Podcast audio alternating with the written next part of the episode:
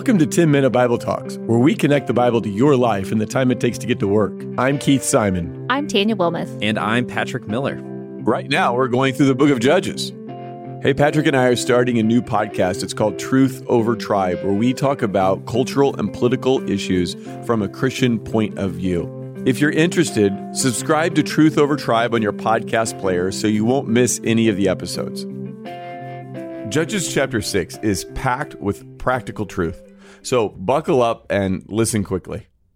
The story starts with Israel enduring the worst oppression we've seen so far in the book of Judges. Uh, this is how the chapter starts in verse 1. The Israelites did evil in the eyes of the Lord, and for seven years he gave them into the hands of the Midianites. The Midianites weren't really interested in political control as much as they were in economic exploitation. Whenever Israel planted crops, the Midianites would invade and either steal the crops and take them back to their own people for food, or they would damage Israel's crops so that they couldn't use them. Either way, Israel was in a bad spot. Verse 6 Midian so impoverished the Israelites that they cried out to the Lord for help. Now, when Israel prays for help, what kind of help do you think they had in mind? What do you think they were asking God to do? I'm pretty sure they were looking for God to send some sort of warrior who would lead them to a military victory over their enemies and free them from oppression to the Midianites. So you can imagine their surprise and their disappointment when that's not who God sent them. Verse 7 When the Israelites cried out to the Lord because of Midian, he sent them a prophet. A prophet? I'm pretty sure that they were not praying for a prophet. I'm pretty sure they didn't want a prophet. Imagine being stranded on the side of the road because your car's broken down. You call and ask for help, but instead of sending a car mechanic, they send you a philosophy professor. Thanks a lot. Israel wanted a warrior to deliver them, but God sent a prophet to instruct them. They may not have wanted a prophet, but they needed a prophet because the prophet told them why they were in slavery and experiencing oppression. God speaks through the prophet, and here's what he says I am the Lord your God. Do not worship the God of the Amorites in whose land you live, but you have not listened to me.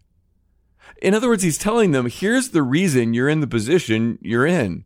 Here's the reason that you are oppressed. Here's the reason that sin has gotten the upper hand in your life. Here's the reason that you're miserable. You refuse to listen and obey me. See, sin makes promises to us. It promises that it will make us happier, but it never lives up to those promises. Sin never makes you happier. In fact, in the long run, sin will always leave you miserable. Sin will take you further than you want to go. Sin will keep you longer than you want to stay. And sin will cost you more than you want to pay. Do you hear the warning to us in that story? Uh, this story tells us don't fall for the false promises of sin because eventually it will oppress you. Eventually it will turn on you. Eventually it will leave you empty. So, is there an area of your life in which you're believing the lie that sin makes you happier than obeying God? You might just want to pause and ask God to show you any area of your life that you are rebelling against Him in. Is there any area of my life that I have sinned that I need to confess to you? So, first, God sends them a prophet to reach the heart of the Israelites. And then, as we keep reading in Judges 6, we find that he raises up a deliverer to rescue them from oppression. We've seen in the book of Judges that God uses unlikely people to accomplish his plan. That ensures that God gets the glory, not us. We are vessels, we are tools, nothing more. In Judges chapter 6, God comes to maybe the unlikeliest of any of the judges, a man named Gideon. Verse 12. When the angel of the Lord appeared to Gideon, he said, The Lord is with you, mighty warrior.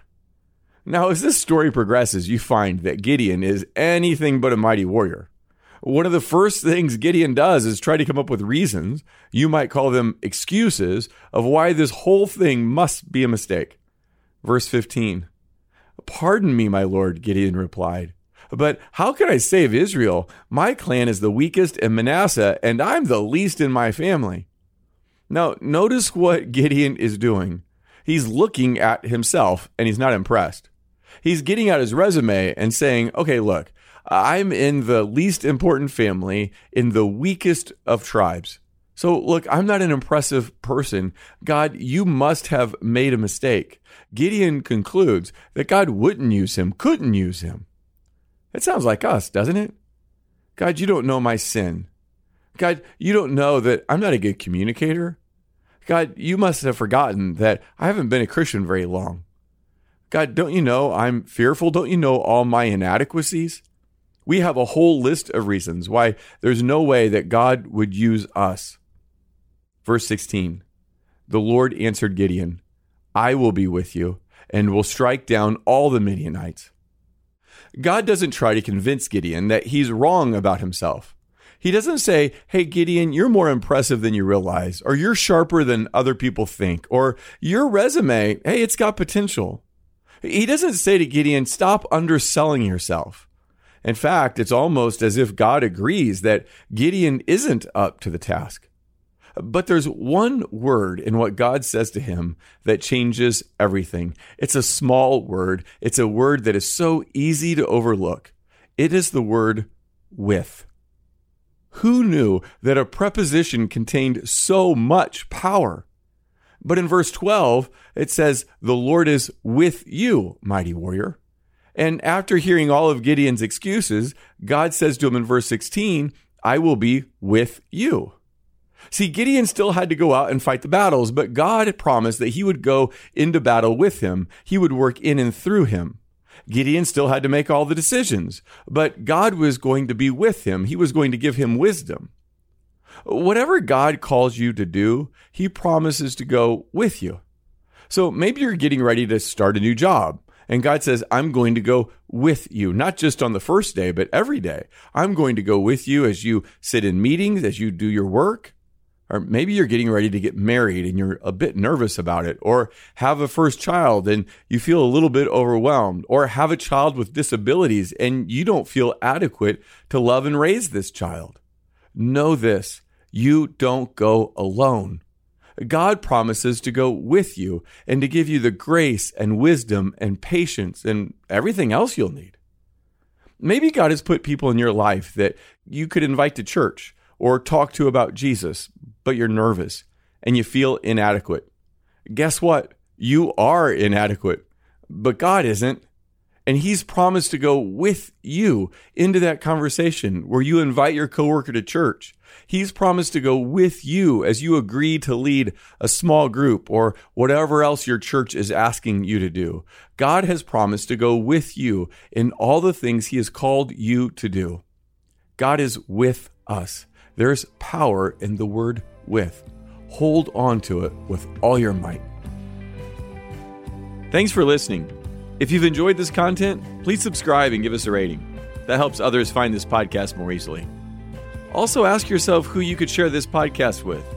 Texting an episode to a friend or family member is a great way to help them grow spiritually. If you want to go deeper, check out our show notes for book recommendations.